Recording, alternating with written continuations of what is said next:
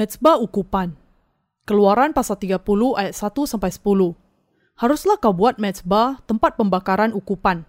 Haruslah kau buat itu dari kayu penaga, sehasta panjangnya dan sehasta lebarnya, sehingga menjadi empat persegi. Tetapi haruslah dua hasta tingginya, tanduk-tanduknya haruslah seiras dengan mezbah itu. Haruslah kau salut itu dengan emas murni, bidang atasnya dan bidang-bidang sisinya sekelilingnya serta tanduk-tanduknya. Haruslah kau buat bingkai emas kelilingnya. Haruslah kau buat dua gelang emas untuk mesbah itu di bawah bingkainya. Pada kedua rusuknya haruslah kau buat gelang itu. Pada kedua bidang sisinya dan haruslah gelang itu menjadi tempat memasukkan kayu pengungsung. Supaya dengan itu mesbah dapat diangkut.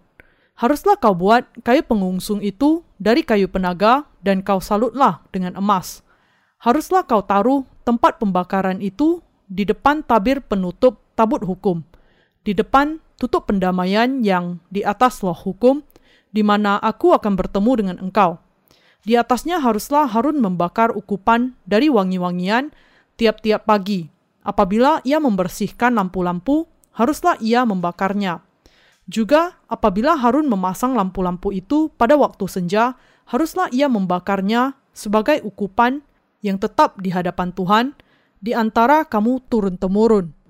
Di atas mesbah itu, janganlah kamu persembahkan ukupan yang lain ataupun korban bakaran ataupun korban sajian. Juga korban curahan, janganlah kamu curahkan di atasnya. Sekali setahun haruslah Harun mengadakan pendamaian di atas tanduk-tanduknya. Dengan darah korban penghapus dosa, pembawa pendamaian haruslah ia sekali setahun mengadakan pendamaian bagi mesbah itu di antara kamu turun-temurun. Itulah barang maha kudus bagi Tuhan. Mesbah ukupan adalah tempat doa. Mesbah ukupan terbuat dari kayu penaga yang berbentuk segi empat. Ukurannya satu hasta, 45 cm, baik panjang maupun lebarnya, dan dua hasta tingginya. Ditempatkan di tempat kudus, mesbah ukupan itu disalut dengan emas seluruhnya dengan bingkai emas di sekelilingnya. Empat gelang emas diletakkan di bawah bingkai itu supaya mesbah itu bisa diangkut. Di atas mesbah ukupan ini tidak ada yang lain kecuali minyak urapan dan rempah-rempah pilihan yang boleh dipakai. Keluaran pasal 30 ayat 22 sampai 25. Mesbah ukupan adalah mesbah di mana doa dinaikkan kepada Allah. Tetapi sebelum kita berdoa di mesbah ukupan, kita harus terlebih dahulu menemukan apakah kita memenuhi syarat untuk berdoa kepada Allah di mesbah ini atau tidak. Siapa saja yang berusaha untuk memenuhi syarat untuk bisa berdoa kepada Allah yang kudus harus menjadi tidak berdosa setelah membasuh dosa-dosanya dengan iman.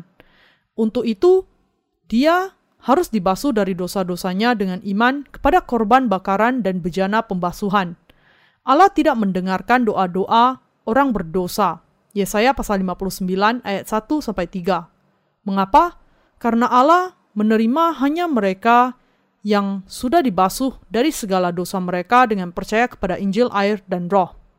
Karena Allah sudah membasuh segala dosa kita dengan kebenaran yang dinyatakan di dalam kebenaran kain biru dan kain ungu, kain kirmizi, dan dari lenan halus yang dipintal benangnya, Allah dengan kata lain berkenan untuk mendengarkan doa orang-orang benar. Mazmur pasal 34 ayat 15, 1 Petrus pasal 3 ayat 12.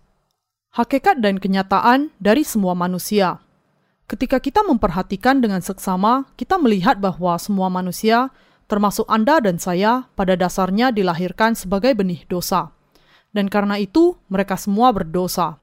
Setiap orang masing-masing adalah benih pelaku kejahatan. Karena manusia pada asalnya lahir dengan dosa, mereka tidak bisa tidak menjalani kehidupan yang jahat. Pikirkan mengenai diri Anda sendiri. Siapa pun Anda mungkin.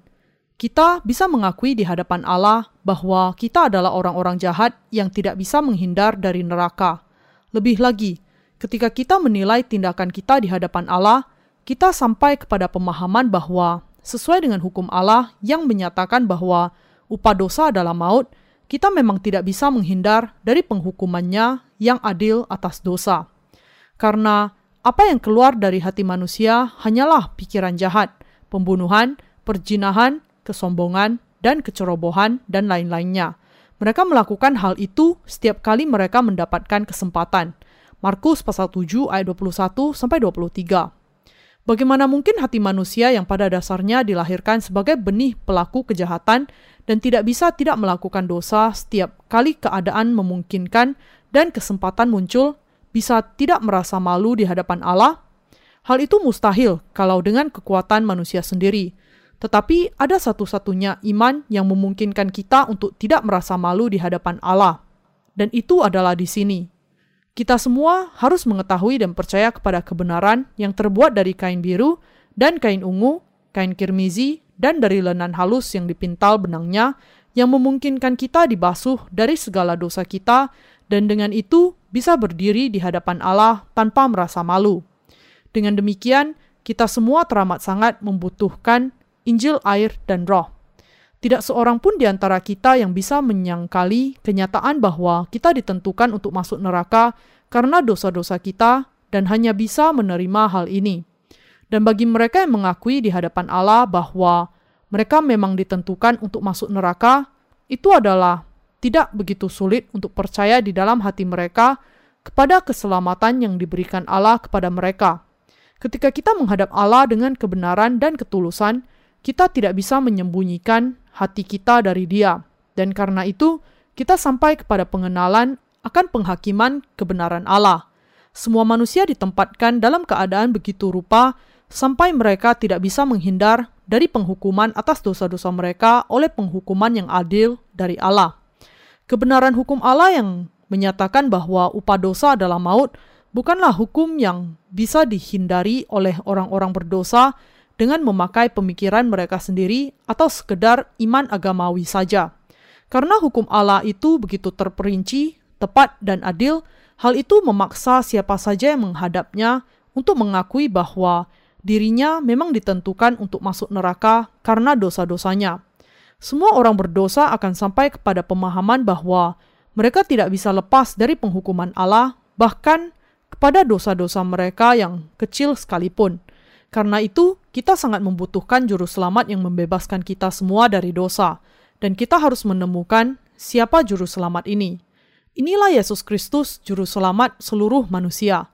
Dia adalah juru selamat yang datang ke bumi ini yang dibaptiskan oleh Yohanes untuk menanggung dosa-dosa dunia, yang menanggung penghukuman atas kelemahan semua orang berdosa dengan disalibkan dan mencurahkan darahnya dan yang dengan itu telah menyelamatkan kita dari segala dosa kita.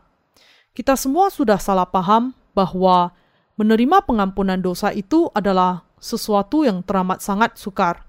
Bahkan kita berpikir bahwa kita hanya bisa diselamatkan kalau kita memahami keseluruhan isi Alkitab, atau bahwa keselamatan kita membutuhkan beberapa macam perbuatan baik.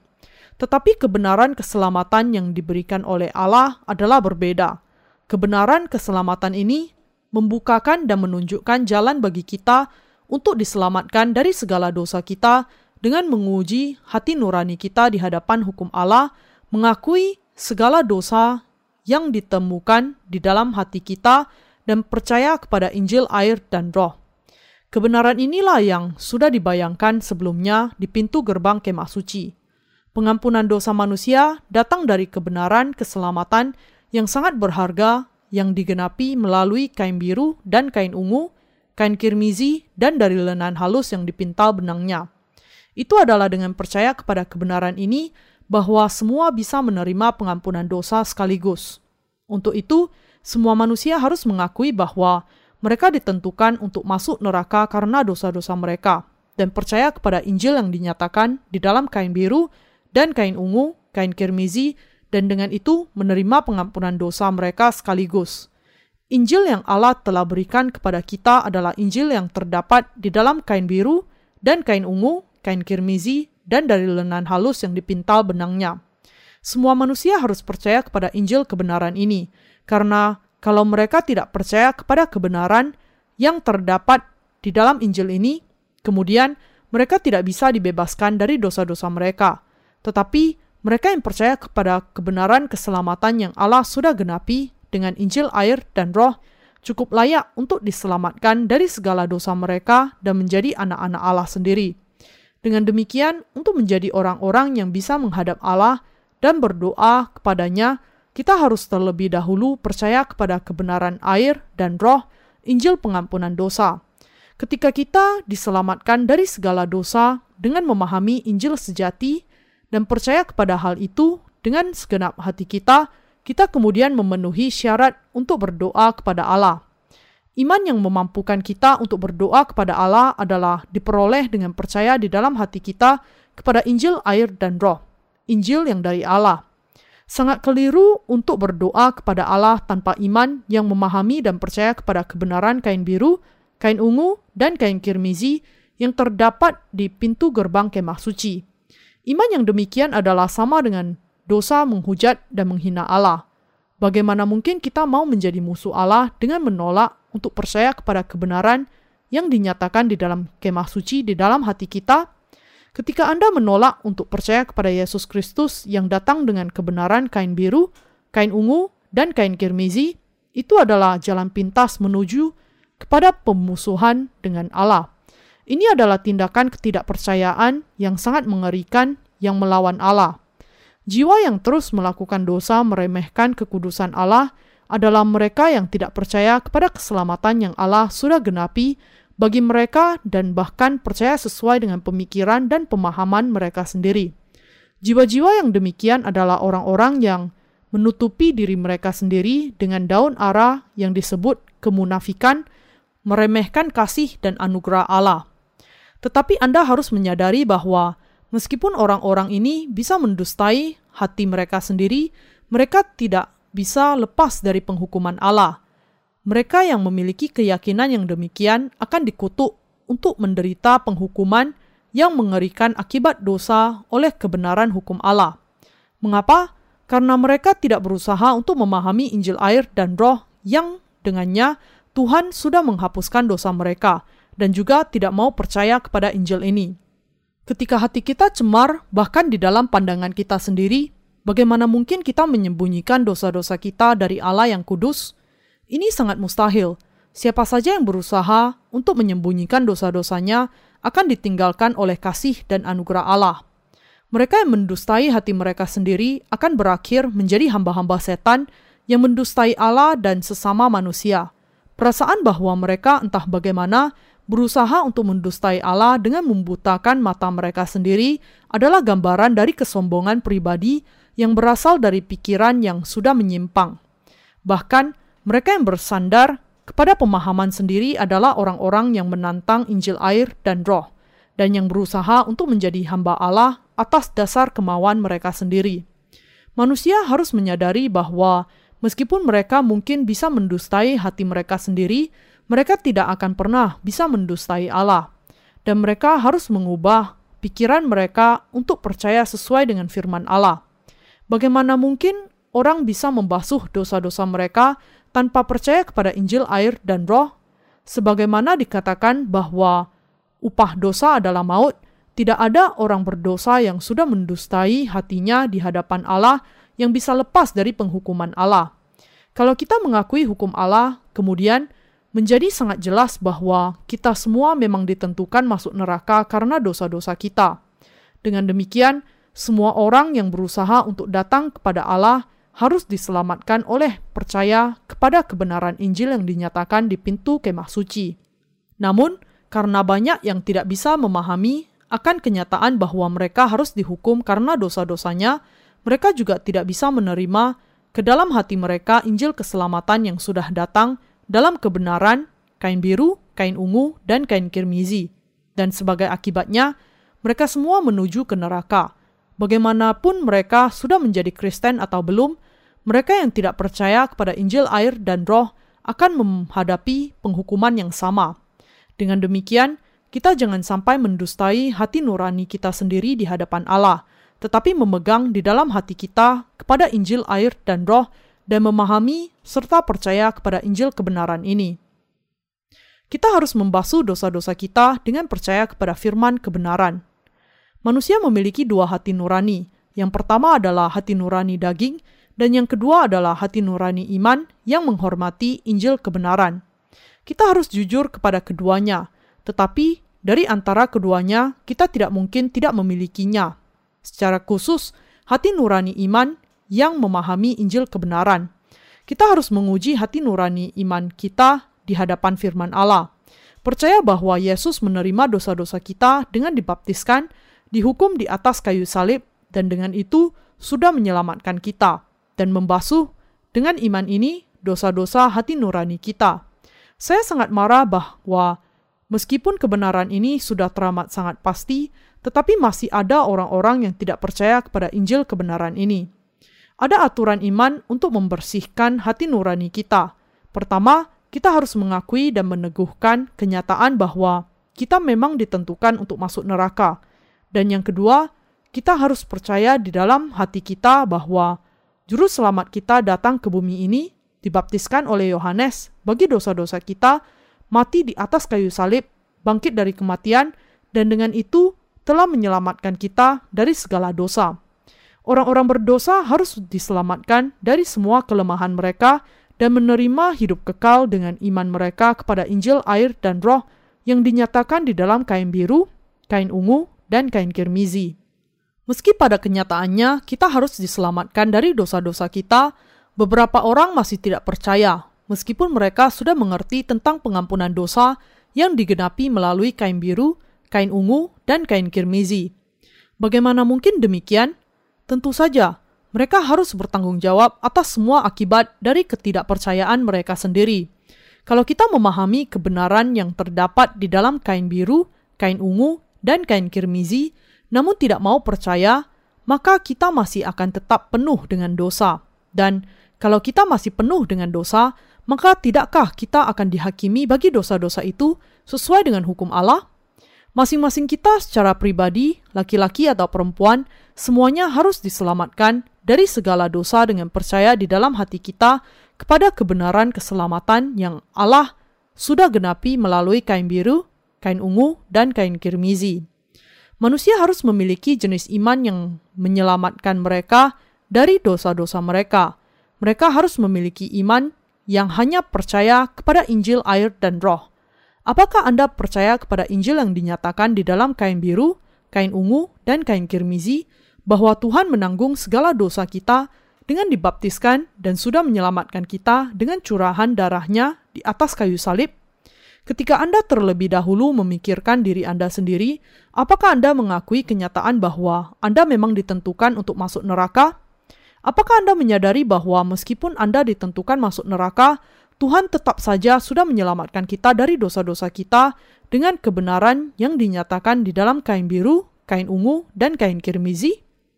Anda harus menyadari bahwa untuk membereskan segala dosa kita itulah Tuhan datang ke bumi ini dibaptiskan, dan mencurahkan darahnya. Untuk menghapuskan dosa-dosa Anda dan saya, Tuhan kita datang ke bumi ini dalam rupa manusia, menerima sekali untuk selamanya segala dosa manusia ke atas tubuhnya dengan dibaptiskan oleh Yohanes di sungai Yordan ketika berusia 30 tahun dan menanggung penghukuman dosa sekaligus dengan disalibkan dan mencurahkan darahnya. Sekaligus, Allah sudah melenyapkan segala dosa mereka yang percaya. Kita bisa diselamatkan dari segala dosa kita dengan percaya kepada kebenaran yang dinyatakan di dalam kain biru, kain ungu, dan kain kirmizi. Kita harus menguji dan menegaskan apakah kita sudah sungguh-sungguh diselamatkan dari segala dosa kita oleh kebenaran ini atau tidak. Kita harus memiliki iman yang percaya kepada Yesus Kristus yang datang dalam kain biru, kain ungu, dan kain kirmizi sebagai juru selamat kita sebagaimana yang dikatakan Alkitab. Karena dengan hati orang percaya dan dibenarkan, dan dengan mulut orang mengaku dan diselamatkan. Roma pasal 10 ayat 10. Roma pasal 10 ayat 17 juga menegaskan, jadi iman timbul dari pendengaran dan pendengaran oleh firman Kristus. Firman Kristus ini mengatakan bahwa kita diselamatkan karena percaya kepada keselamatan yang digenapi di dalam kain biru, kain ungu, dan kain kirmizi. Pengampunan dosa bukanlah sesuatu yang bisa diperoleh melalui percaya kepada pemikiran kita sendiri, tetapi itu adalah sesuatu yang diterima melalui percaya di dalam hati kita kepada keselamatan yang sudah datang dalam kain biru, kain ungu, dan kain kirmizi. Iman yang sungguh-sungguh bisa membebaskan kita adalah iman yang percaya kepada Injil, air, dan Roh. Haruskah kita kemudian berdoa kepada Allah dengan menempatkan iman kita kepada kebenaran ini? Tentu saja, kita harus senantiasa memberikan semua doa dan pemohonan di dalam roh, mengenakan ikat pinggang kebenaran. Efesus pasal 6 ayat 14 ayat 18. Tetapi, apa kemudian kebenaran ini? Inilah Injil yang mengatakan kepada kita bahwa Tuhan kita datang ke bumi ini untuk menyelamatkan kita. Dibaptiskan oleh Yohanes Pembaptis ketika berusia 30 tahun, membawa segala dosa dunia, dipakukan tangan dan kakinya, diludahi, mencurahkan darahnya, dan dengan itu sudah membasuh segala dosa kita. Kita harus mengakui bahwa dengan iman kita kepada kebenaran ini, pengampunan dosa bisa digenapkan. Tuhan kita sudah menyelamatkan kita dari dosa-dosa kita dengan menanggung penghukuman atas dosa melalui baptisannya dan darahnya di kayu salib. Tuhan, Engkau begitu mengasihi kami sehingga Engkau menjadikan kami sebagai anak-anak Allah sendiri. Demikianlah cara kita mengakui iman kita.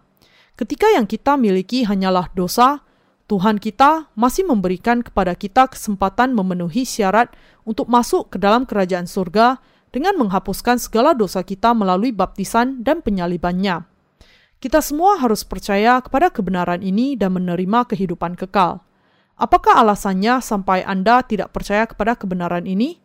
Bagi saya, saya tidak akan bisa mengatakan apa pun kalaupun Tuhan tidak sungguh-sungguh dibaptiskan untuk menyelamatkan saya dari segala dosa saya, akan tetapi memang untuk saya, dia sungguh-sungguh dibaptiskan, mencurahkan darahnya, dan dengan itu menyelamatkan saya dari dosa-dosa saya. Dan karena itulah saya percaya.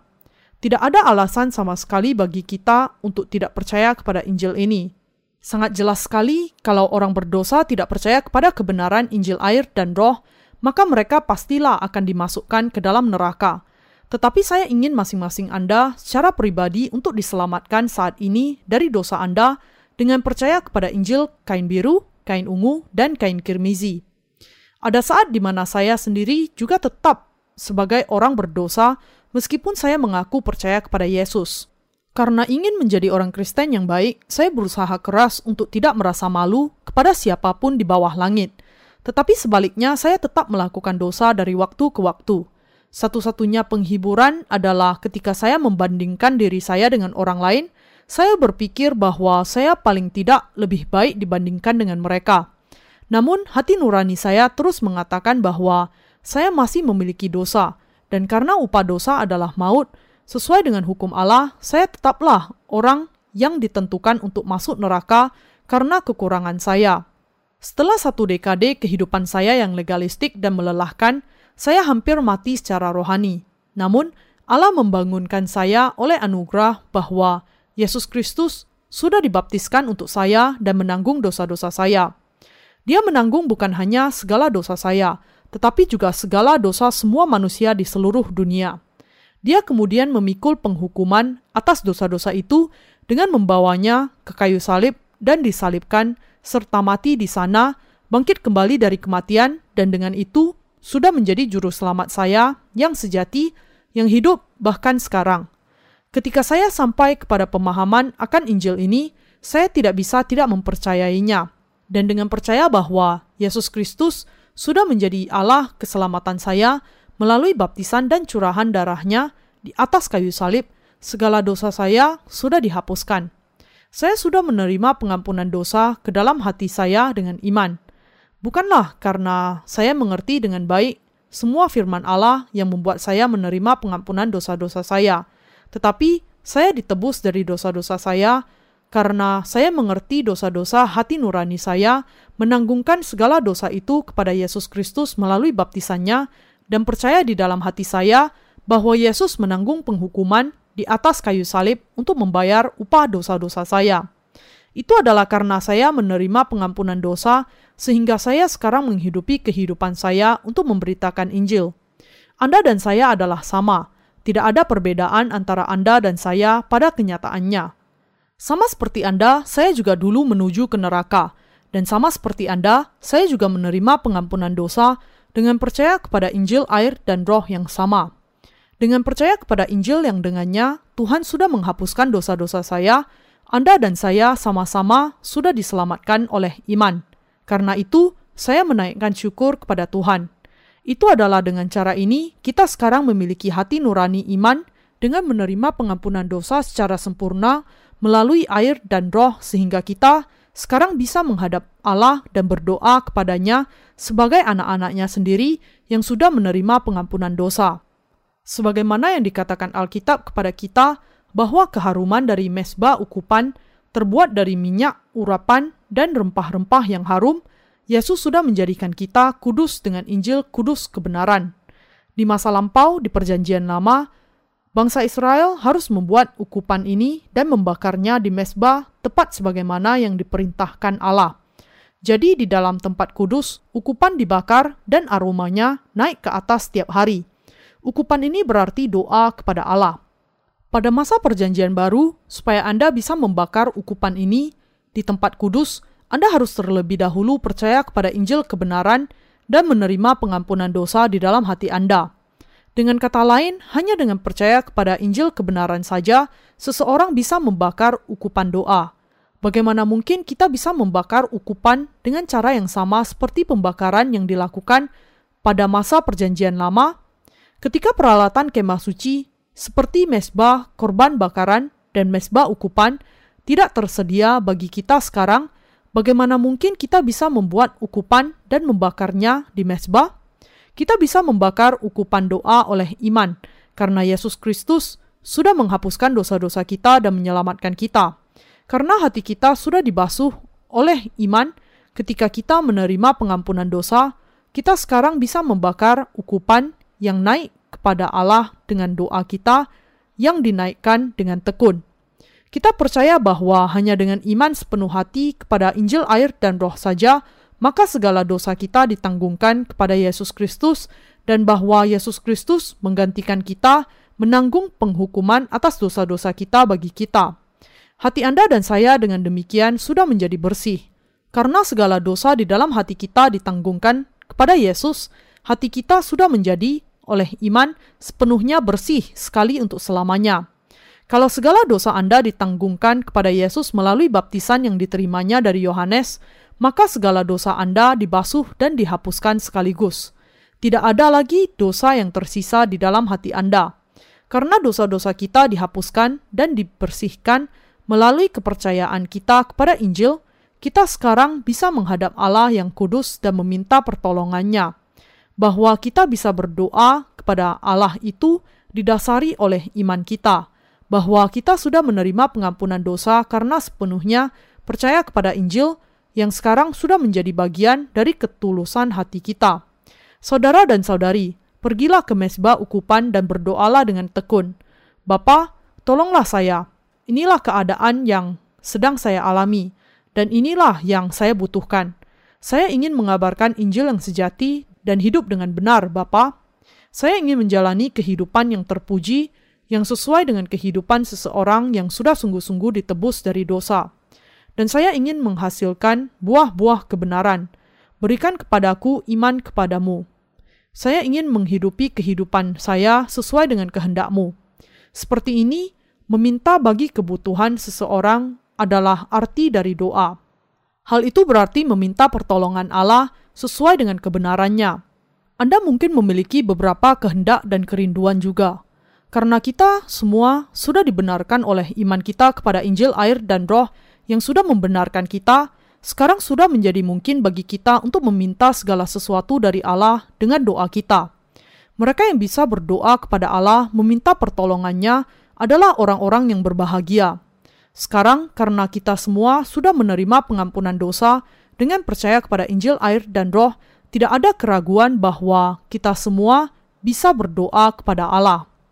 Mereka yang karena iman mereka kepada Allah dan Injil, air, dan roh sudah menerima pengampunan dosa ke dalam hati mereka, sudah paling tidak sudah memenuhi syarat untuk menghadap Allah yang kudus dan meminta pertolongannya.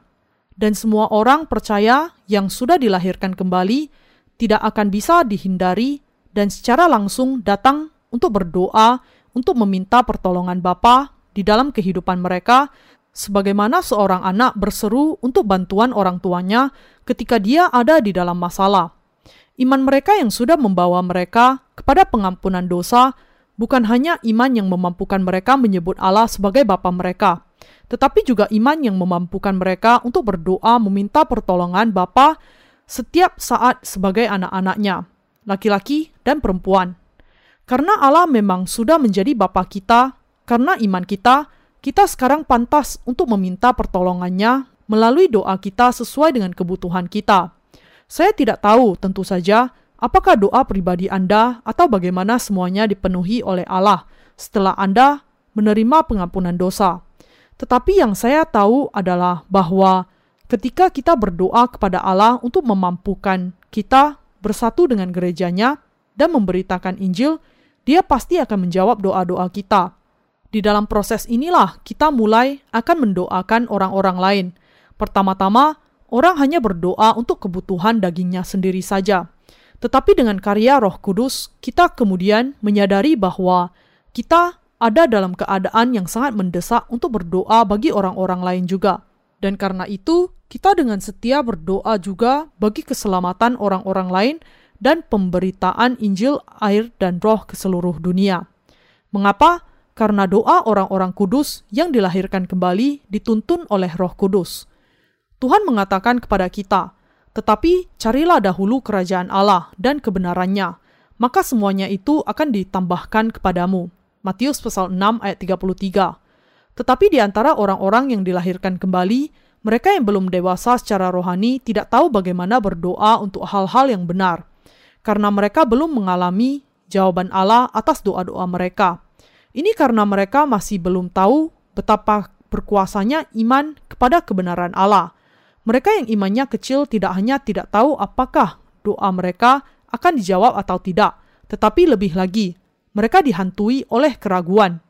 Dengan demikian, mereka harus berdoa bersama dengan mereka yang sudah percaya sebelum mereka. Mereka yang imannya masih muda merasa ragu untuk berdoa kepada Allah, dan ketika mereka akhirnya berdoa, mereka hanya meminta apa yang mereka inginkan. Berikan pada saya, berikan pada saya, berikan pada saya.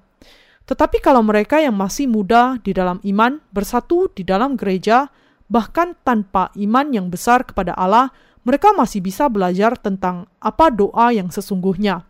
Karena pendahulu iman mereka di dalam gereja berdoa bagi kebenaran Allah. Juga karena Roh Kudus memberikan iman doa kepada mereka yang bersatu di dalam gereja, mereka sedikit demi sedikit mulai berdoa bagi kebenaran Allah. Doa orang yang benar bila dengan yakin didoakan sangat besar kuasanya. Yakobus pasal 5 ayat 16. Doa-doa yang setia dari orang-orang yang dilahirkan kembali yang memiliki hak untuk berdoa kepada Allah sangat besar kuasanya. Doa-doa mereka yang memiliki iman kepada Allah sungguh-sungguh dijawab olehnya. Ketika orang-orang berdoa kepada Allah supaya doa-doa mereka dijawab oleh Bapa, mereka harus terlebih dahulu percaya bahwa Allah adalah Bapa mereka sendiri dan bahwa Dia menjawab doa mereka tepat seperti iman mereka. Dengan demikian, ketika para pendahulu iman bersatu bersama dan berdoa bagi mereka yang mengikuti jejak mereka dan bagi pekerjaan kebenaran memberitakan Injil, mereka merasakan pengalaman akan karya besar. Kalau Anda berdiri di sisi pendahulu iman yang percaya kepada Allah, Anda akan sangat tertolong di dalam iman Anda.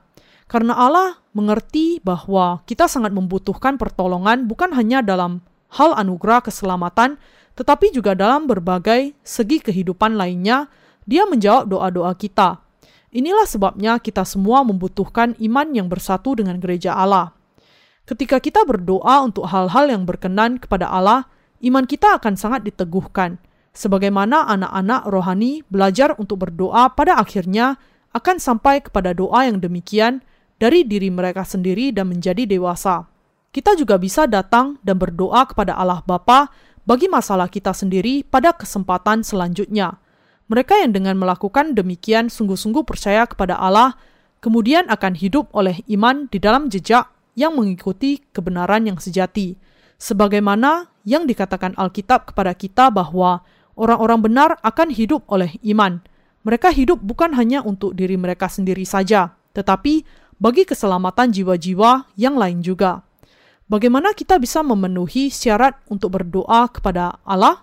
Kita bisa memenuhinya dengan dilahirkan kembali melalui iman kita kepada Injil, air, dan Roh yang diberikan oleh Allah.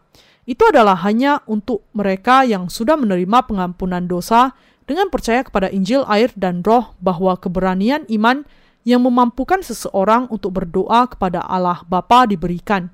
Iman adalah anugerah dari Allah untuk dapat memenuhi syarat untuk berdoa berarti menerima berkat iman yang besar dari Allah. Di antara banyak orang Kristen yang percaya di atas planet ini, berapa banyak menurut Anda yang memenuhi syarat untuk berdoa dengan iman yang demikian?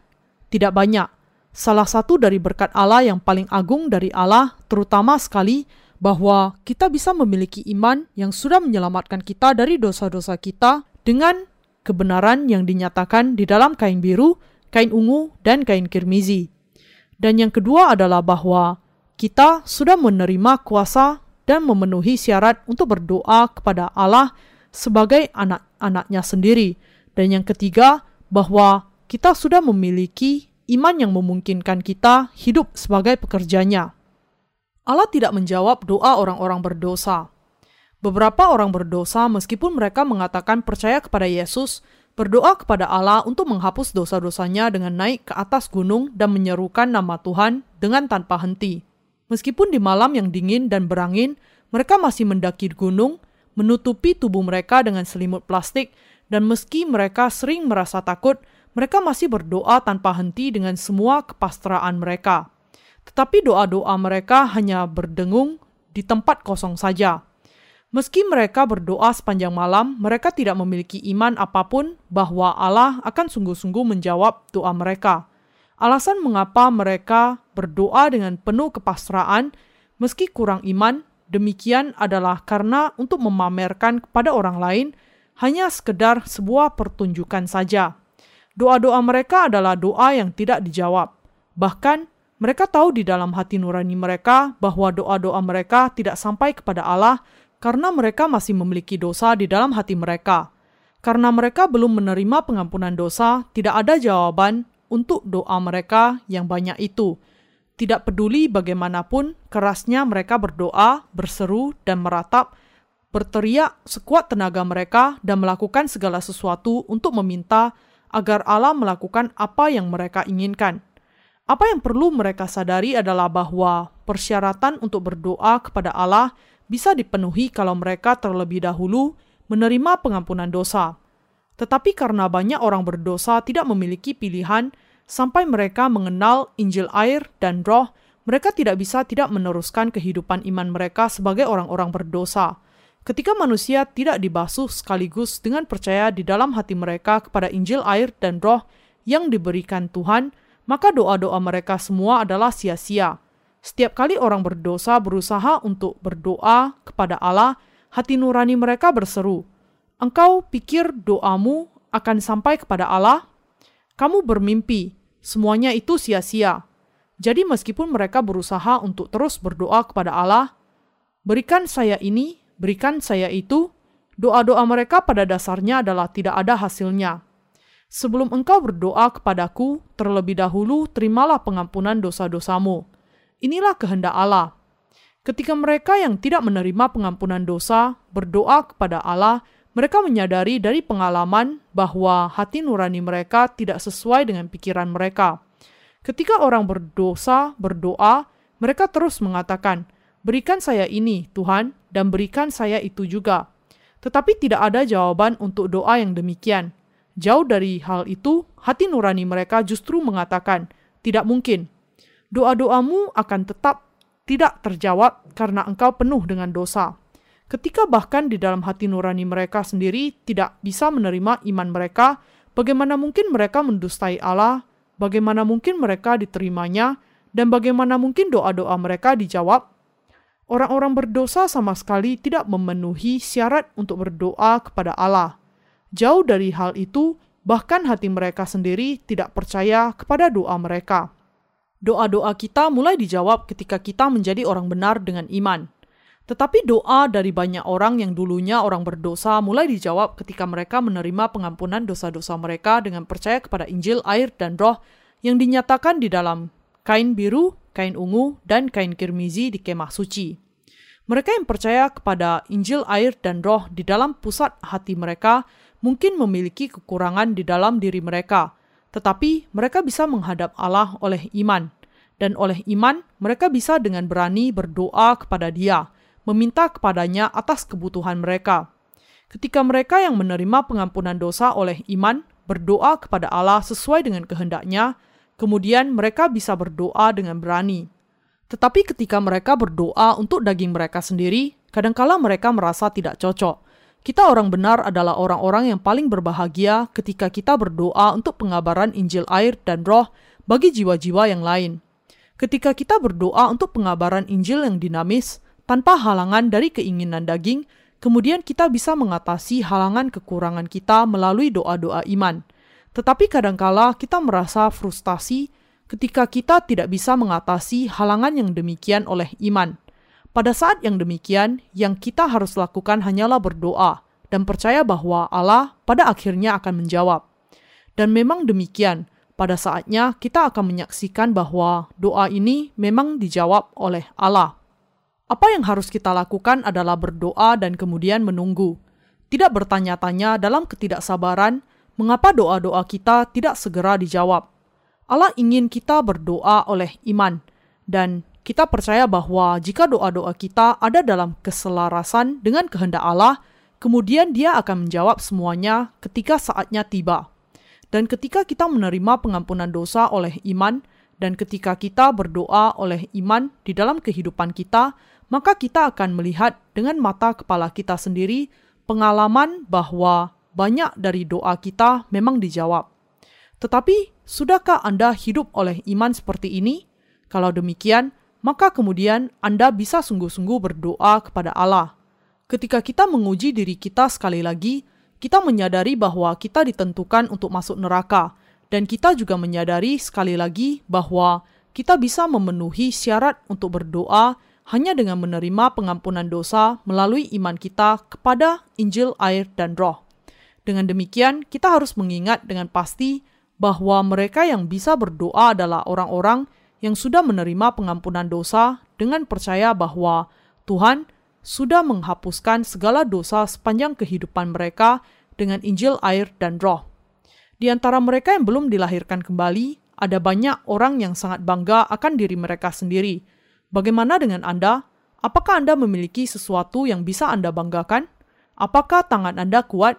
Apakah kaki Anda kuat? Tidak peduli bagaimana kuatnya tubuh Anda, semuanya tidak akan bisa bertahan bahkan terhadap kuman pilek yang paling biasa sekalipun dan juga tidak bisa bertahan lama dalam batas kekuatannya dan menunjukkan kelemahan yang sesungguhnya. Apakah Anda menyadari tepat betapa lemahnya manusia itu?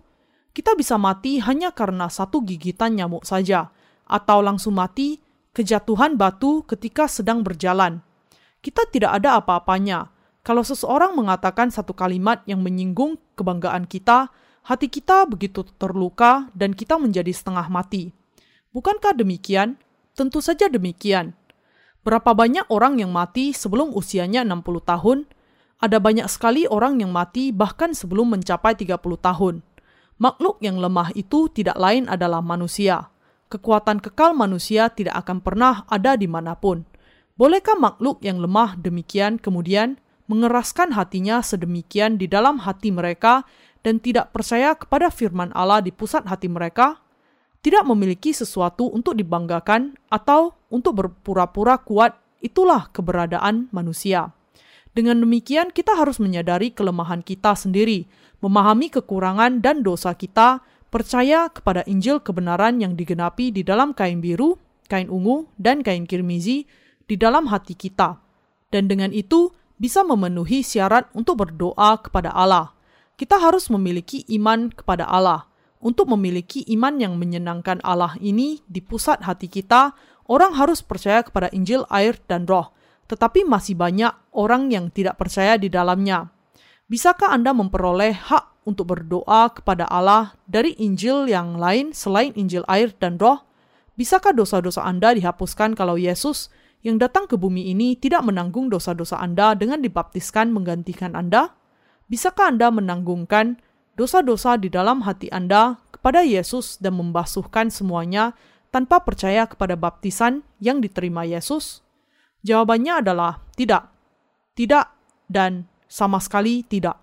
Itu adalah karena Yesus memikul dosa-dosa dunia dengan baptisan yang diterimanya dari Yohanes, sehingga dia disalibkan dan menanggung penghukuman atas dosa dengan darahnya sendiri.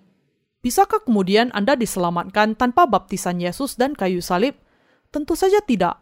Bahwa Yesus dibaptiskan adalah untuk menanggung segala dosa kita sekaligus dan membasuhkan semuanya untuk menghilangkan dosa-dosa kita dan bahwa dia disalibkan adalah untuk menanggung penghukuman atas dosa-dosa kita. Dengan percaya kepada kebenaran Injil air dan roh, inilah kita ditebuskan dari segala dosa kita. Jadi, kita bisa menghadap Allah setiap saat dan dengan berani mengatakan, Tuhan, saya begitu kurang, tetapi karena engkau sudah menyelamatkan saya dengan air dan darahmu, sekarang saya tidak berdosa. Engkau datang ke bumi ini sekaligus menanggung segala dosa dengan dibaptiskan, membawa dosa-dosa dunia ini ke kayu salib, dihukum untuk mereka, dan bangkit kembali dari kematian. Dan dengan itu, Tuhan, Engkau sungguh-sungguh menjadi Allah keselamatan saya. Itu adalah dengan iman saya kepada kebenaran inilah, saya percaya kepadamu. Ketika kita memelihara iman kita, dengan kata lain, kita bisa senantiasa menghadap Allah dan berdoa kepadanya meski ada kekurangan kita. Kita bisa berdoa untuk pengembangan kerajaannya. Kita bisa berdoa untuk saudara dan saudari kita. Dan kita bisa berdoa untuk jiwa-jiwa yang lain yang belum menerima pengampunan dosa. Itu adalah hanya ketika manusia percaya kepada Injil air dan roh sajalah. Mereka bisa tetap dalam keadaan yang tidak merasa malu di bawah langit. Tetapi karena tidak memiliki iman kepada Injil air dan roh, beberapa orang mungkin berusaha untuk memenuhi kekosongan itu dengan sesuatu yang lain. Anda akan menyadari bahwa usaha yang demikian tidak ada gunanya. Inilah sebabnya hati mereka tertekan dan tersiksa, menjadikan kehidupan mereka tidak tertahankan. Baik akan kebenaran atau dusta, semua manusia ingin percaya kepada sesuatu. Putuskan untuk diri Anda sendiri Ujilah diri Anda sendiri untuk melihat apakah Anda sungguh-sungguh percaya kepada Tuhan dengan iman yang percaya kepada Injil, air, dan roh, atau apakah Anda tidak percaya kepada Injil, air, dan roh. Tuhan sudah menghapuskan dosa Anda dengan air dan darah. Kalau Anda percaya kepada hal ini, kemudian masihkah ada dosa di dalam hati Anda? Kalau Anda sungguh-sungguh percaya di dasar hati dan roh Anda di dalam Injil, air, dan roh ini, maka kemudian pastilah tidak ada dosa sama sekali. Dengan iman sepenuh hati Anda kepada kebenaran ini, terimalah pengampunan dosa yang sesungguhnya saat ini. Karena Allah sudah memberikan pengampunan dosa kepada kita melalui kebenaran yang dinyatakan di dalam kain biru, kain ungu, dan kain kirmizi, dan dari lenan halus yang dipintal benangnya, kita sekarang sudah menerima pengampunan dosa yang kekal. Dan karena hal ini, mereka yang percaya kepada kebenaran ini sudah menjadi anak-anak Allah sendiri, yang berpakaian anugerah yang memampukan mereka untuk datang kepadanya. Karena itu, kita harus saling mengasihi, memahami kekurangan satu sama lain, melayani pekerjaan Allah sampai akhir, dan kemudian menghadap Dia dan berdiri di hadapannya. Mereka yang sudah menerima pengampunan dosa mengasihi semua orang berdosa. Hati orang-orang benar merindukan bahwa semua orang berdosa mengenal kebenaran yang dinyatakan di dalam kain biru kain ungu, dan kain kirmizi, dan kemudian dilahirkan kembali. Tetapi ada orang-orang jenis tertentu yang tidak bisa sungguh-sungguh mengasihi orang lain. Mereka adalah orang-orang berdosa yang keras kepala, orang-orang Kristen yang mendustai hati nurani iman mereka sendiri dan menipu diri dengan berpikir bahwa mereka percaya kepada Allah meskipun mereka masih tetap menjadi orang berdosa. Dengan percaya kepada Injil, air, dan Roh, dan menerima pengampunan dosa di dalam hati kita, kita semua harus mempertahankan hati nurani iman. Mari kita bertanding dalam perlombaan kita dengan baik sampai akhir, memelihara hati nurani kita dan tidak kehilangan iman kita. Dan ketika seseorang nampaknya mau mengalami masa yang berat secara rohani, kemudian saling bertolonglah dan saling bergandeng tangan dengan kuat. Tidak peduli apa pun yang terjadi, orang-orang benar tidak boleh meninggalkan gereja. Kalau orang-orang benar meninggalkan gereja Allah, mereka akan langsung mati. Meninggalkan gereja Allah itu sama seperti kehilangan rumah Anda sendiri. Kehilangan rumah Anda itu kehilangan tempat pengungsian Anda dan karena itu hati Anda tidak akan menemukan ketenangan atau penghiburan di mana pun, dan Anda pada akhirnya akan mati. Gereja Allah adalah tempat di mana domba-dombanya dipelihara dan menemukan ketenangan dan kelegaan. Dengan demikian, ketika domba kehilangan kekuatan mereka dan menjadi lemah, gereja Allah menolong hati mereka untuk dikuatkan dengan mendengarkan firman. Ketika Anda menerima firman dengan percaya kepada hal itu di dalam hati Anda, kemudian Roh Kudus di dalam diri Anda akan bersuka cita, hati Anda juga akan dikuatkan, dan sebagai hasil akhir Anda akan menerima kehidupan kekal. Kita semua orang-orang benar mengucapkan syukur kita kepada Allah. Kita bersyukur kepada Tuhan karena untuk bisa memenuhi syarat untuk berdoa, Dia sudah memberikan kepada kita Injil air dan Roh. Haleluya! Saya berdoa kepada Allah yang hidup agar Dia akan memampukan kita untuk percaya kepadanya dan hidup oleh iman.